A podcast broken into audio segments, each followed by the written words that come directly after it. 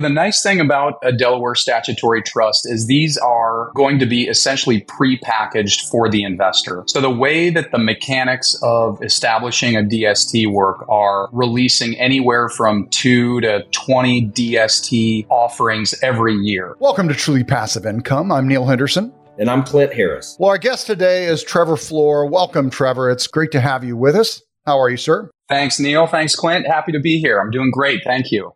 So we were chatting offline before we got on. I want to make sure that I've got your background. I'll let you tell it, but I want to make sure I've got your background correct. Is that you started off in real estate? You went into the Navy. You were a naval aviator for 10 years. You got out. You got your business degree from your GI Bill, went back into real estate, also started flying for the airlines, and now you also do real estate. Is that the basic gist? That's the basic gist. I'll add a little color to that, but yeah, that's it. So I please do. I started during my undergrad in Southern California. I started my career as a residential broker.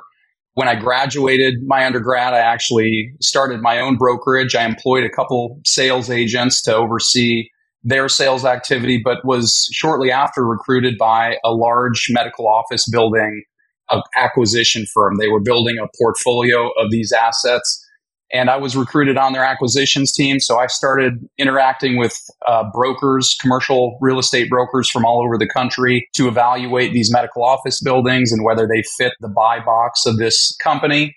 And that's when I split and I went into the into the Navy to pursue a career and serve the United States in the Navy. Transitioning out, like you said, I did actually two graduate degrees thanks to the GI Bill. I did a MBA at University of North Carolina and then separately a master's in real estate at Fordham University in New York City. And at that time, I started my current career, which began on the due diligence team of a securities broker dealer called DAI Securities, who I am still affiliated with. And on the due diligence team, I went to DST properties, which we'll get a chance to talk more about. But as a due diligence officer, I was out looking at these properties, doing site visits, performing stress testing on the analysis that we received from the sponsor companies, tenant interviews in some cases, legal reviews. And I got very familiar with the DST structure and understood very clearly what the benefit to the investor was. And so I got licensed in 2019, securities licenses and began working with clients. So for the last four years, I've exclusively worked with clients to help them complete their 1031 exchanges using Delaware statutory trusts, as well as qualified opportunity zone vehicles and other real estate focused alternative investments. So that's what I do today. Gotcha. And so DAI, is it a full service brokerage or does it primarily just focus on alternative assets? Yeah, so DAI Securities is an alternatives focused securities broker dealer. So this is kind of lays at the intersection of real estate investments and securities. So we have SEC oversight, but in many cases we're also we fall under FINRA, so we're licensed by FINRA in order to sell securitized real estate investments. So that's the focus at DAI. We do have some oil and gas programs that's not my area of specialty, but it's primarily real estate with a little oil and gas mixed in. It's such a foreign concept to the average investor when they think about a financial advisor or a financial services firm is almost always they're focused on equity stocks. And it's such a rare thing to come across an agency that's focused on alternative investments. It's almost always people having to just go out and look on them, you know, just network themselves and find those private placements and things like that. Is it something you were aware of before you got into it? Yeah, actually, I was an investor in private placements personally during my time in the Navy. I invested in several public non traded REIT vehicles as well as syndications, single deal or single asset syndication. So I was certainly aware of it. I had in my network a lot of people around me that were also investing in that. But you're right, a lot of financial advisors treat real estate as kind of an afterthought. So primarily a, an advisor is going to focus on the 401k and the traditional securities advice. And maybe they'll help a client do a 1031 exchange once a year, but they really don't truly understand the real estate. And I think that to me was a gap in the marketplace. In fact, a lot of my referrals come from these financial advisors that recognize they don't have the knowledge or the desire to learn the real estate side of their client's portfolio. And they'll send me that client so that we can talk to them about DSTs, QOZs, and other diversification vehicles just focused on real estate investments. So all of the vehicles that I present to clients are passive. So there's no operating or management requirement, whether it's a DST, a qualified opportunity zone, or a fund structure but they can be very helpful to diversify the client's overall portfolio or present some very beneficial tax benefits that we'll talk about specific to both the DST and the qualified opportunity zone. That's when you know you got a good financial planner, is when they're willing to recognize their own limitations and refer outside of their expertise to find someone that really knows what they're talking about. That's when you know you got a good one. I agree. And speaking of those specialized strategies, we're kind of into the deep cuts now. These are veteran moves that we're talking about. Like 1031 exchange is fairly common. That's almost become a buzzword at this point in time. And, you know, within the syndication space, people look at doing 1031s traditionally through a tick or tenants in common structure. But now you're talking about Delaware statutory trusts and all this completely separate from that qualified opportunity zones, which are something that have really come on strong the last couple of years. These are things that, frankly, people don't talk about very often. And it's something that we haven't talked about on this podcast yet, which is one of the reasons we're excited to have you on. Talk about a little bit in terms of the alternative investment space, originally use of 1031s exchange using the tenant in common and how that is transitioned and the benefit that you see from the Delaware statutory trust offerings. Yeah, that's a great place to start, Clint. So let's say in pre 2000, uh, the marketplace was clearly representing a demand for a syndicated solution under Section 1031. As you mentioned in our conversation prior to recording, you had a recent guest that was on talking about the 1031 exchange. So I won't go into too many details there, but understand that there were a lot of clients that were familiar with the 1031 exchange at that point, but wanted to move away from active management or wanted to participate in a deal that was of larger size than they could solely purchase. They may want to buy a $20 million asset, but they only have $500,000 in exchange proceeds. So, to help solve that problem, some of the syndicators on the large national scale were able to get a revenue procedure called 2002 22, where the tenants in common was officially recognized. So, this was in the year 2002. And the tick structure, or tenants in common, became the first syndication that was allowed under Section 1031. It still exists today, of course, but it existed as kind of the popular and preferred syndication structure until the global financial crisis. And what we saw during the global financial crisis is a couple of very unique components of the tick structure because of the global financial crisis were kind of borne out to be very negative. So the first of those is the debt on a tick property is typically going to be recourse. And that means that each individual investor is going to be underwritten by the bank. So during the global financial crisis, of course, banks were now being asked to underwrite potentially 30 borrowers on a single tick asset. And they didn't have the administrative ability to even do that. So lending became a problem on the tick structure. Additionally, we're limited on the tick structure to only 35 investors. So now, you know, if we want to take down a $50 million asset all cash, we need 35 separate 1031 exchange investors who are each capable of bringing more than a million dollars to that deal in order to get our $50 million in equity. So we had limits there. We can also perform capital calls. So we saw a lot of problems where sponsors were going back to the investors or tick managers were going back to investors asking for more money as cash flow problems started to arise during the global financial crisis. And then the biggest one is that the tick structure designates a manager. So there is a tick manager, but they don't actually make the operating and the final decisions for the asset management of that asset. The actual investors do. So you have 35 unrelated tick investors that are voting, hey, should we sell this asset? Should we renew this lease? And ultimately, we saw we have a variety of, of backgrounds, variety of opinions amongst those 35 investors. We were seeing many examples where tick managers were screaming to the investors prior to global financial crisis, hey guys, the market's starting to take a turn, let's sell the asset. And members, the tick members, were instead voting to hold. And as a result, the asset would go into a cash flow problem during the global financial crisis, and many were ultimately foreclosed upon. So we saw at that point a pivot away from the tick as the preferred structure and towards the DST. And the DST or Delaware Statutory Trust. Actually, let me pause there. Do you have any follow up questions on that before we get into the tick?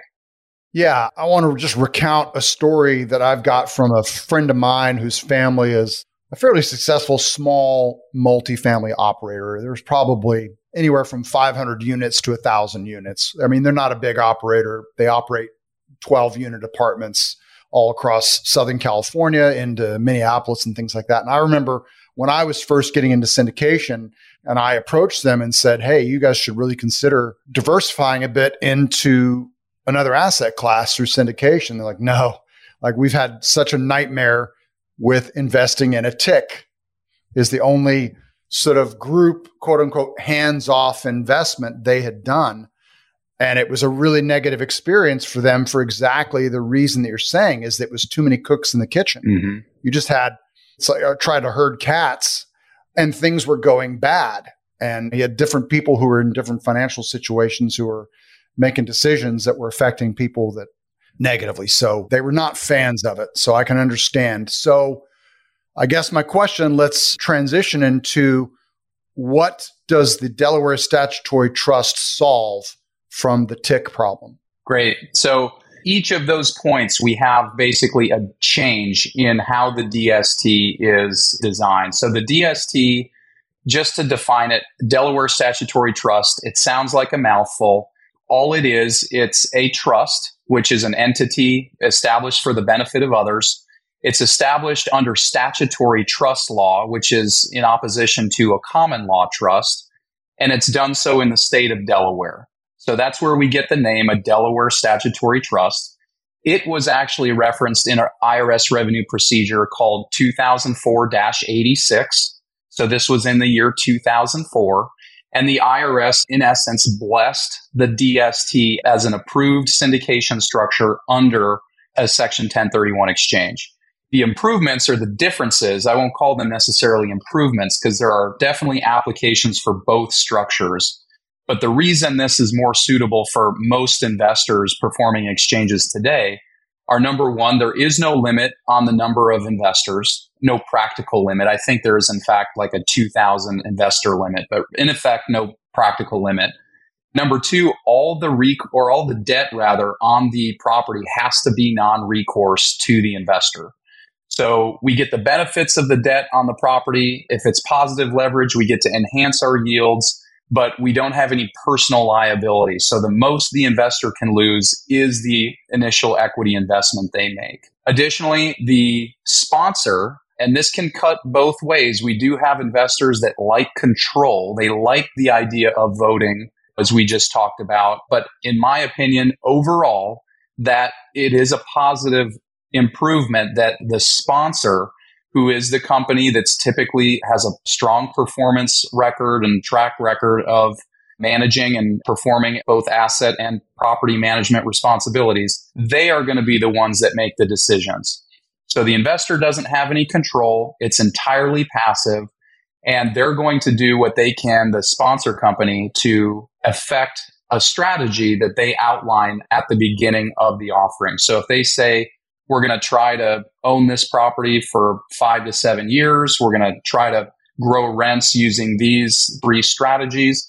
We sit back and we let them affect that strategy and hope they do that in accordance with the projections they make. And then at the time that the asset is disposed, the investors get their equity returned plus growth, and they can perform another 1031 exchange or elect to pay the tax at that point.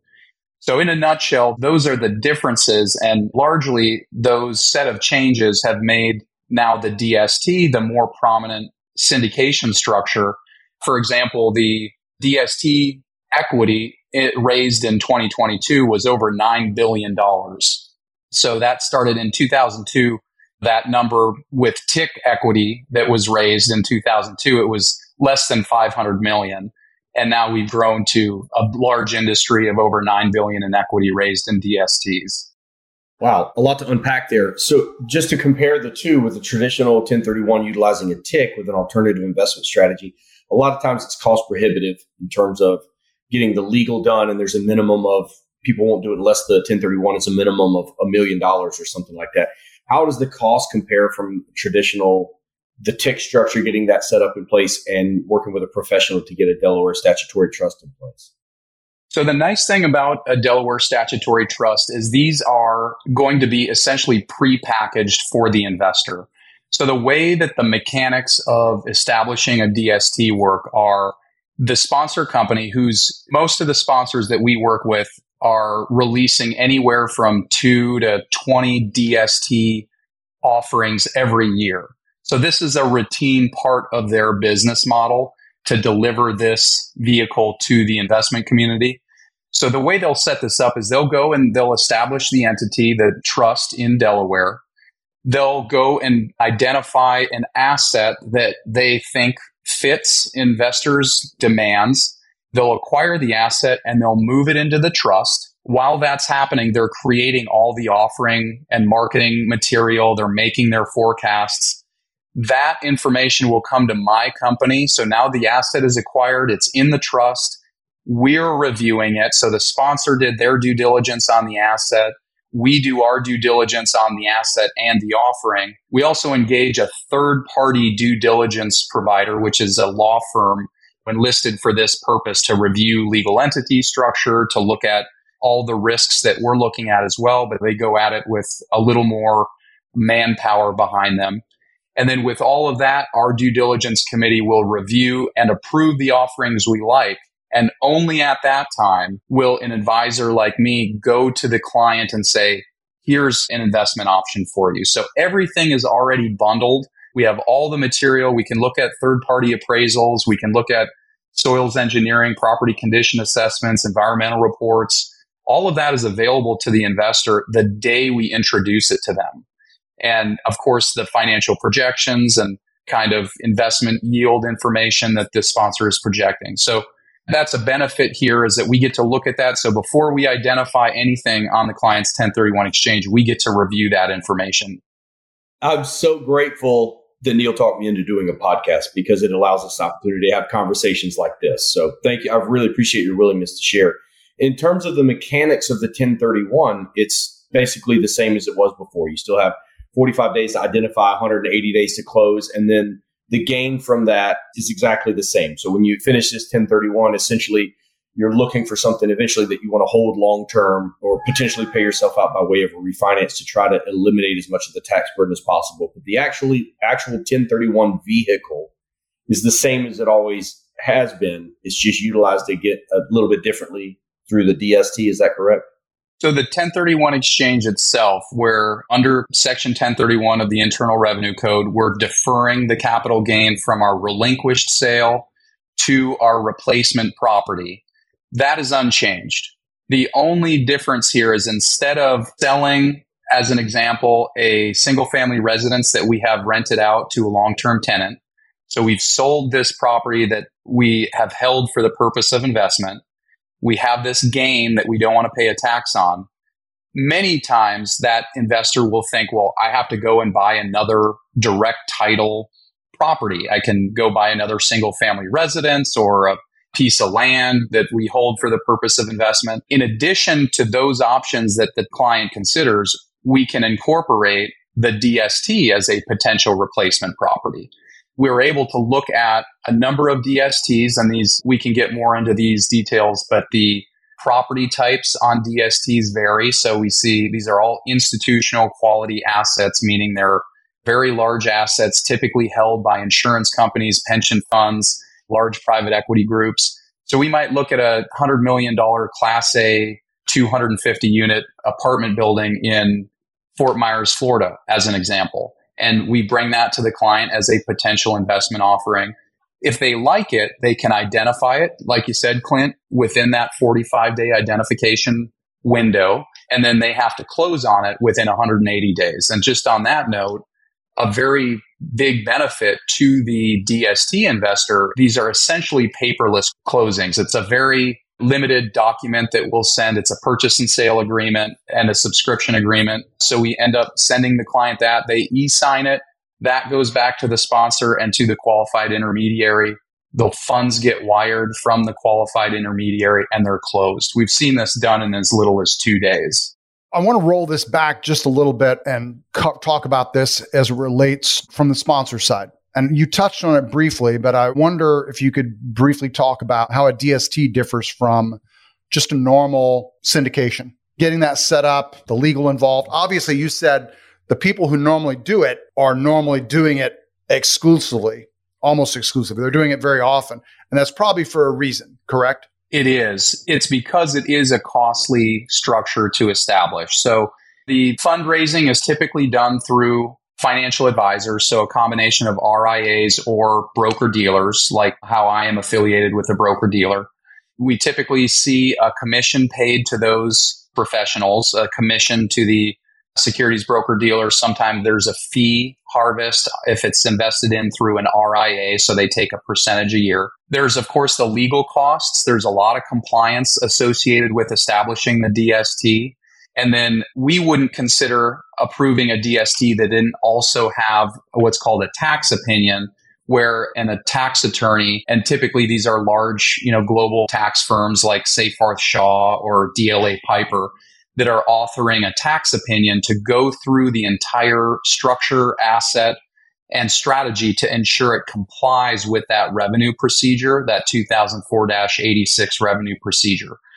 So to do all of those things, to pay the people raising the equity, to establish the structure itself, to get the tax opinion, those are all costs. And that's typically why we see these done only on pretty large properties. I mean, I've seen DSTs that have had more than $200 million in equity that they're raising because you have to absorb the costs of establishing the structure into the offering. And if you do that on a $200,000 property, the numbers just start not making sense.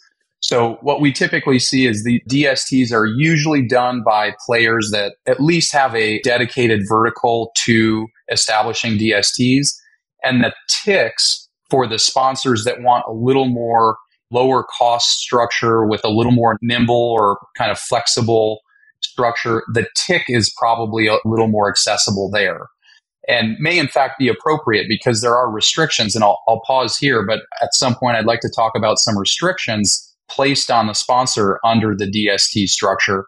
And that can have an impact on the quality of the investment itself. But let me pause there and see if you guys have any follow up on that. So the average investor often thinks they hear 1031 exchange and they go, oh, I'm going to sell this rental property and I'm going to roll it into another rental property. And then they think, oh, wait a second, now I can just roll the funds into a syndication. And the reality is that's not true. It has to be a very specialized syndication, is what you're saying. It has to be either a tick or a DST. And now you're getting into a whole nother level of cost and compliance, is what you're saying. I want passive investors to understand that you can't just 1031 exchange your well, let's say $200,000 of sale from your rental property and just roll it into a syndication via 1031 exchange. It's a little more complicated than that. And you're probably going to have a hard time finding a sponsor who's going to be set up to take that amount of funds in a DST or a TIC, correct? That's the problem that I solve so at any time, I have, you know, 15 to 20 DST options that are approved and currently raising equity. But you're right. If you don't have a professional like me to help you source those DST options, it is difficult. You know, if you've done deals with syndicators and you want to do a 1031, you can't just go to that syndicator and say, Hey, can you build me a structure as a destination for my 1031 exchange? It's more complicated than that. And it's certainly cost prohibitive for that sponsor to just establish, make a one off structure for a single investor. So um, I would recommend to those clients doing an exchange that want a syndicated option to reach out to me or another advisor that may offer these investments and review these investments because not only do we get to review the property and the offering itself, but we also review the sponsor and we look at the track record and performance history of the sponsor. Some of them have been around syndicating property for 50 years. Others are more new or recent to this space. They may only have a five or seven year track record, but we bear out that information for the client and make sure they're aware of the risks associated with both sponsor quality and asset and property level risks. Is there a cost for the passive investor for engaging you and DIA? No, not directly. D- DAI, yep. No cost in addition to the investment that the exchanger makes. So I'm paid in a similar manner to a real estate broker. So a commission is paid. So if they invest a certain amount of equity, I usually get a percentage anywhere from three to six percent of that equity that's invested will be paid as a commission to my firm. So that's how I'm paid, but at no time do I ever collect a fee or a commission directly from the investor. Now you're talking about being so specialized that you basically become a matchmaker for people on the other side of this equation, right? You're dealing with the sponsors and helping vet them through the process and determine who's a good operator or one's qualified for this kind of structure and who's not. And then you also, I'm assuming you have people coming to you with like, hey, Trevor, we're thinking about selling this portfolio in South Florida or Texas or whatever we're going to be sitting on $50 million from proceeds. What have you got? You're in a position, I guess, basically to shop that across and just see these are the different options that are out there. These are the people that we vetted that we trust. Are you looking traditionally more from a sponsor's standpoint and then going out and helping them find the funds? Or do you have more of the time people coming to you with they've got a sale coming down the pipeline and they're looking for options? Which of those is the most often that comes across your desk? The latter. It's my preference for it to be the latter. I work for the client. So I'm not held to what's called the fiduciary standard, which is typical in the financial advising world. We're kind of elevating our requirements that FINRA places on us to look a lot like that, but I'm held to what's called the suitability standard. So I need to make sure the investment recommendations I make are suitable for the client, but I definitely work for the client. My ideal client profile is someone who is approaching, has not yet started the sale process, but is approaching the sale of an investment property. And we get to incorporate the DST into their replacement property recommendation. So the couple of things I'd note here is number one, because this is considered a private placement by the SEC, we have to work with accredited investors only. So this may have been defined on an earlier podcast, but simply put, we need investors that have a million dollars of net worth, excluding their primary residence, or $200,000 of income for the past two years, $300,000 if you're married filing jointly, and the expectation that income continues. So if you meet either the net worth or the income requirements, you're accredited.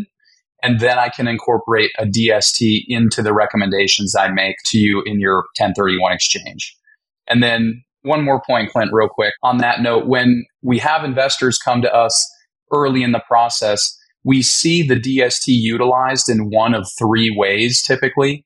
The first is as a primary strategy. So typically the minimums on the DST investment is $100,000 in equity. So if someone sold a million dollar property with no debt on it, we could potentially spread them across 10 different DST assets giving them a portfolio of diversified property, diversified by property type, some multifamily, some storage, some hospitality, some industrial, diversified by geography, you know, across several states, diversified, of course, by sponsor.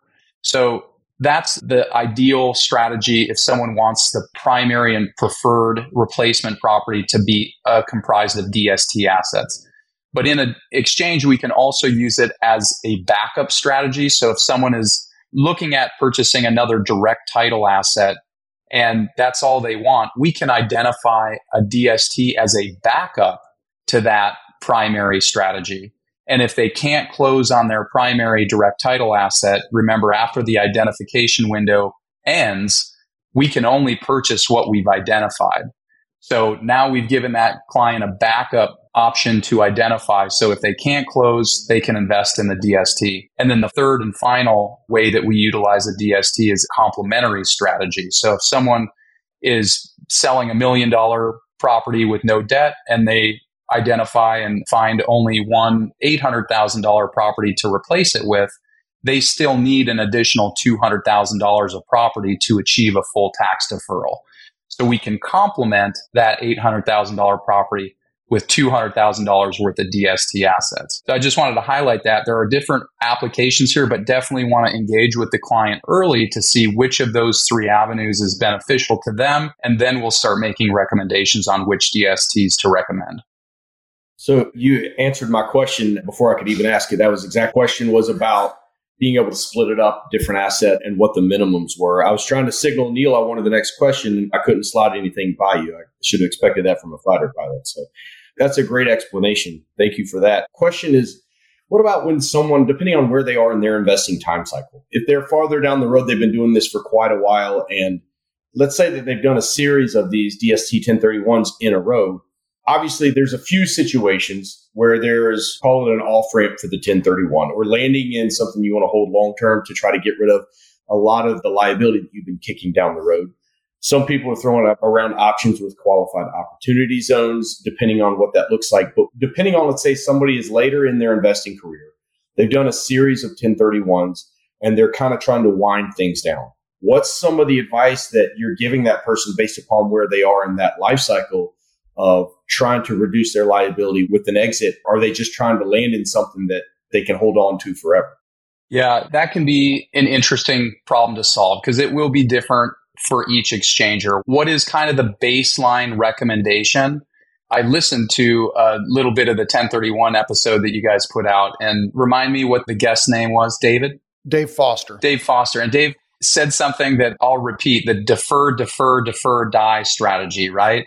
And that's very much kind of a mantra in my world. So the swap till you drop or defer, defer, die strategy, which is why pay the tax? We know that we get the step up in basis when our estate passes to our heirs and that it's going to eliminate all of that deferred capital gain. Now we're still subject to the estate tax if we exceed the exemption number, but all that capital gain that we've been deferring is eliminated. So if someone, the ideal client profile to move to the DST is exactly who you're describing. It's someone usually who has grown a lot of their net worth through real estate ownership, perhaps multiple 1031 exchanges, or they just have owned one property for a long time. They've got probably no basis left. So by depreciating away their basis, they can no longer take any depreciation offset. So the income they're earning now has no tax efficiency. They no longer want to actively manage their assets. They want to retire. So the retirement strategy for that real estate investor is very well suited for a DST portfolio. So we do what we just talked about. We build a portfolio diversified across property type and geography.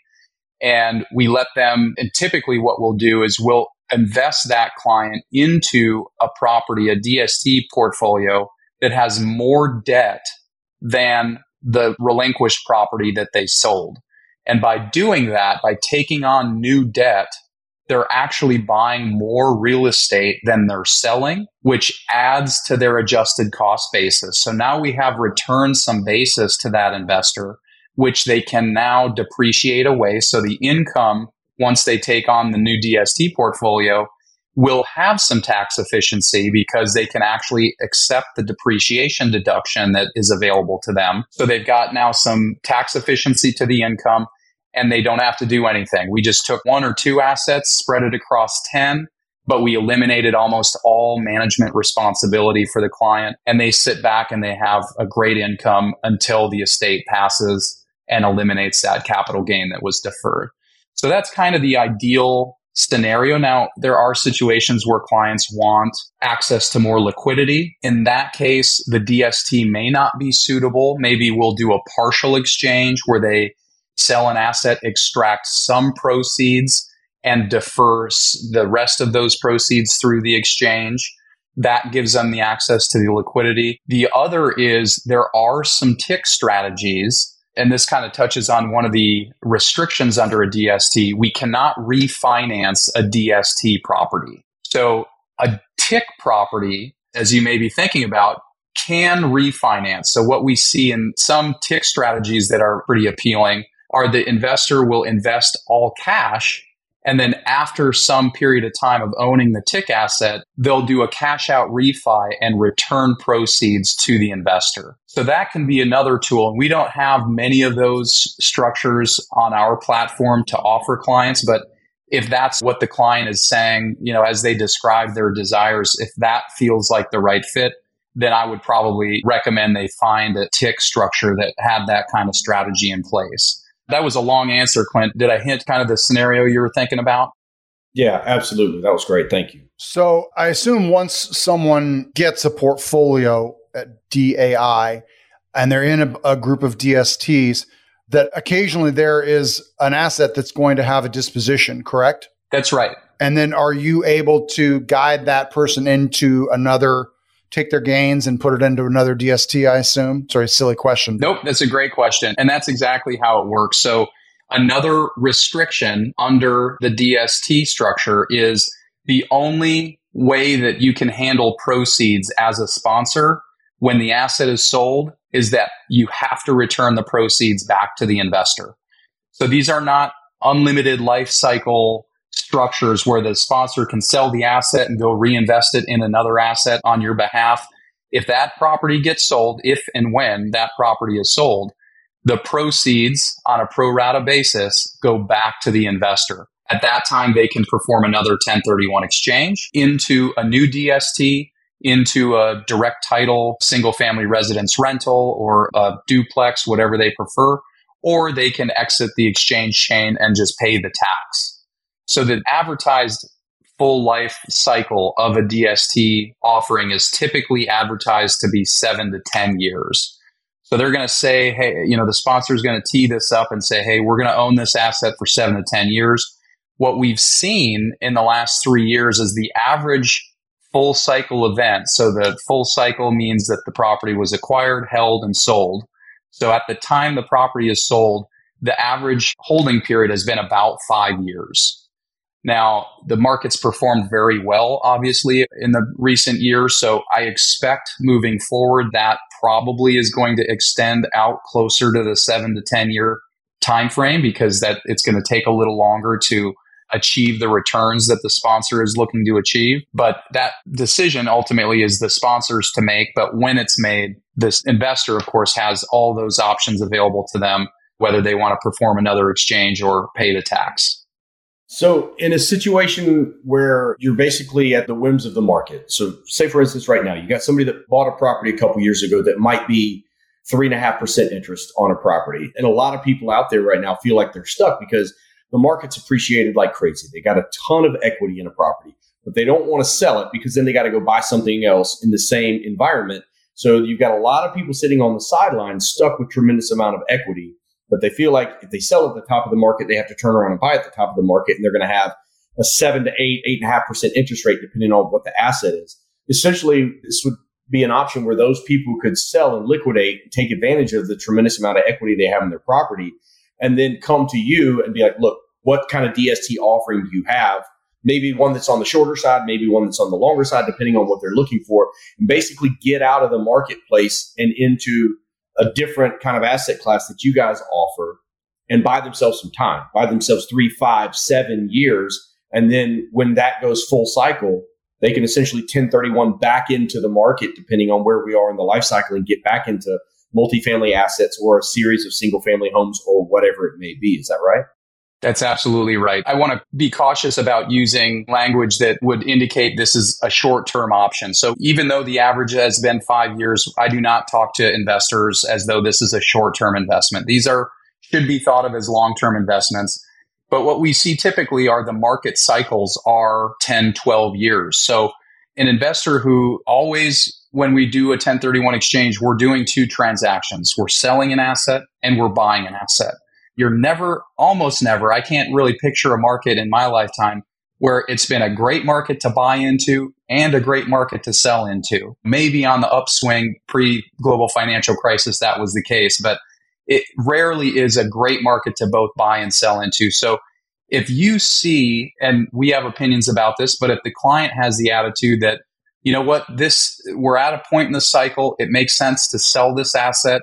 The next cycle, I'm probably going to invest a little early, but you know what, my single family residence is at the end of the market cycle, but maybe hospitality is at the start of its cycle. There was a period of time in 2020 and 2021 where hospitality assets were trading very cheap because nobody was traveling and hotels were way down. So if you sold your single family residence at the end of 2020, you'd probably get a great price and pivot that into a hospitality asset at also a pretty good price. So we can pivot from property types that may be dislocated in where they're at in the cycle.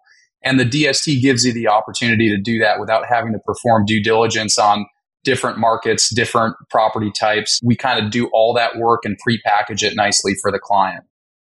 Well, Trevor, I want to start wrapping this up, but I have a couple more questions that I want to get answered before we, we wrap it up. Can you provide an example of a successful 1031 exchange into a DST that you've facilitated and highlight some of the tactical decisions that were made along the way?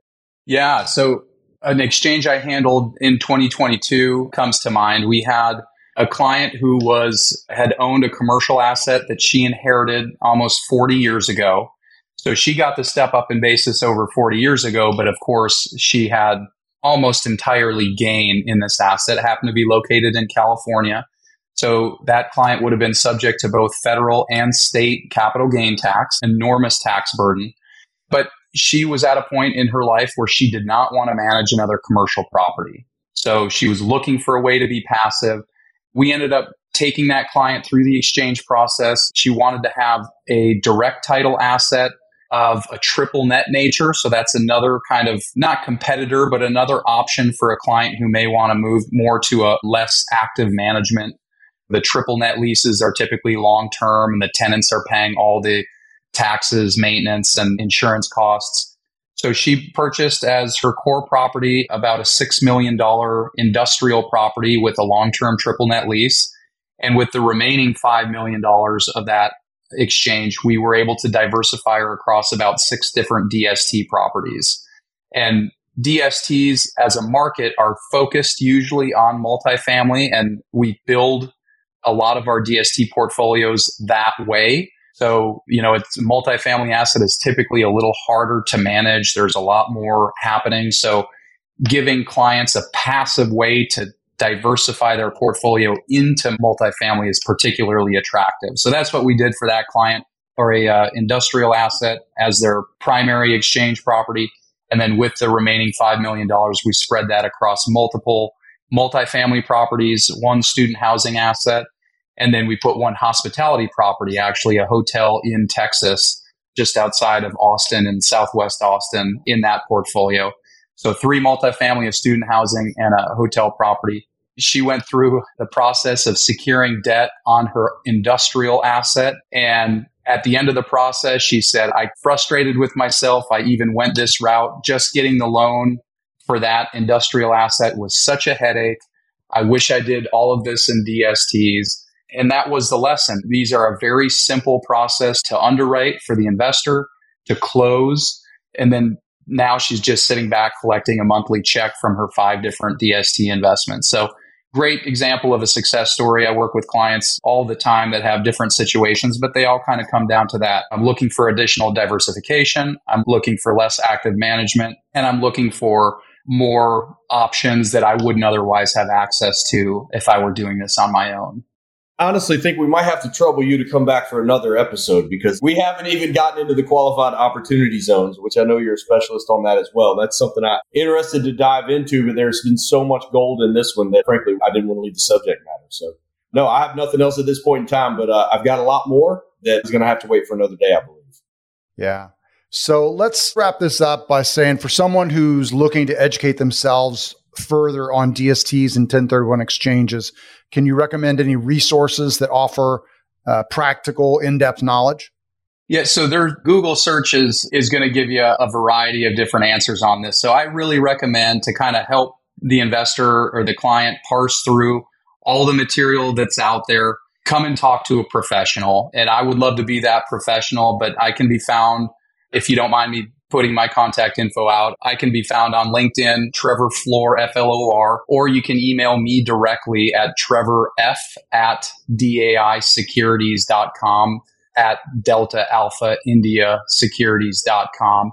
But I'm certainly happy to walk. My typical engagement with a first meeting is an hour of what we're doing right now. It's the client has all these questions. They've probably done some initial research and it just doesn't make sense. Nothing's kind of fitting in place and there's still these kind of missing pieces. So we'll walk through the start to finish transaction with that client on the initial engagement, help them understand where the benefits are. Sometimes we have those conversations and the client realizes this isn't a fit. You know, I have investment objectives that DST can't achieve and I'm always going to remain as a resource for that client. So certainly feel free to reach out to me with those questions. The one thing I'll say is if you're performing or intending to perform a 1031 exchange, do not forget that you need a qualified intermediary. We need to engage that person typically five days before close so I've had several calls from clients that say, Hey, I'm excited about a DST. I want to do this 1031 exchange. And I say, Great. When are you closing? And they said, Hey, we closed last week and my funds are sitting in my account. And I say, Sorry, you're ineligible for an exchange at this point. So that's the biggest piece of information I can deliver to someone considering an exchange. Ensure you understand the qualified intermediary is required and then give me a call and we'll talk through all the details from there. Well, Trevor, this has been fantastic. Like I agree with Clint, we got to have you back on to talk QOZs at some point, but I'm glad we focused just on DSTs.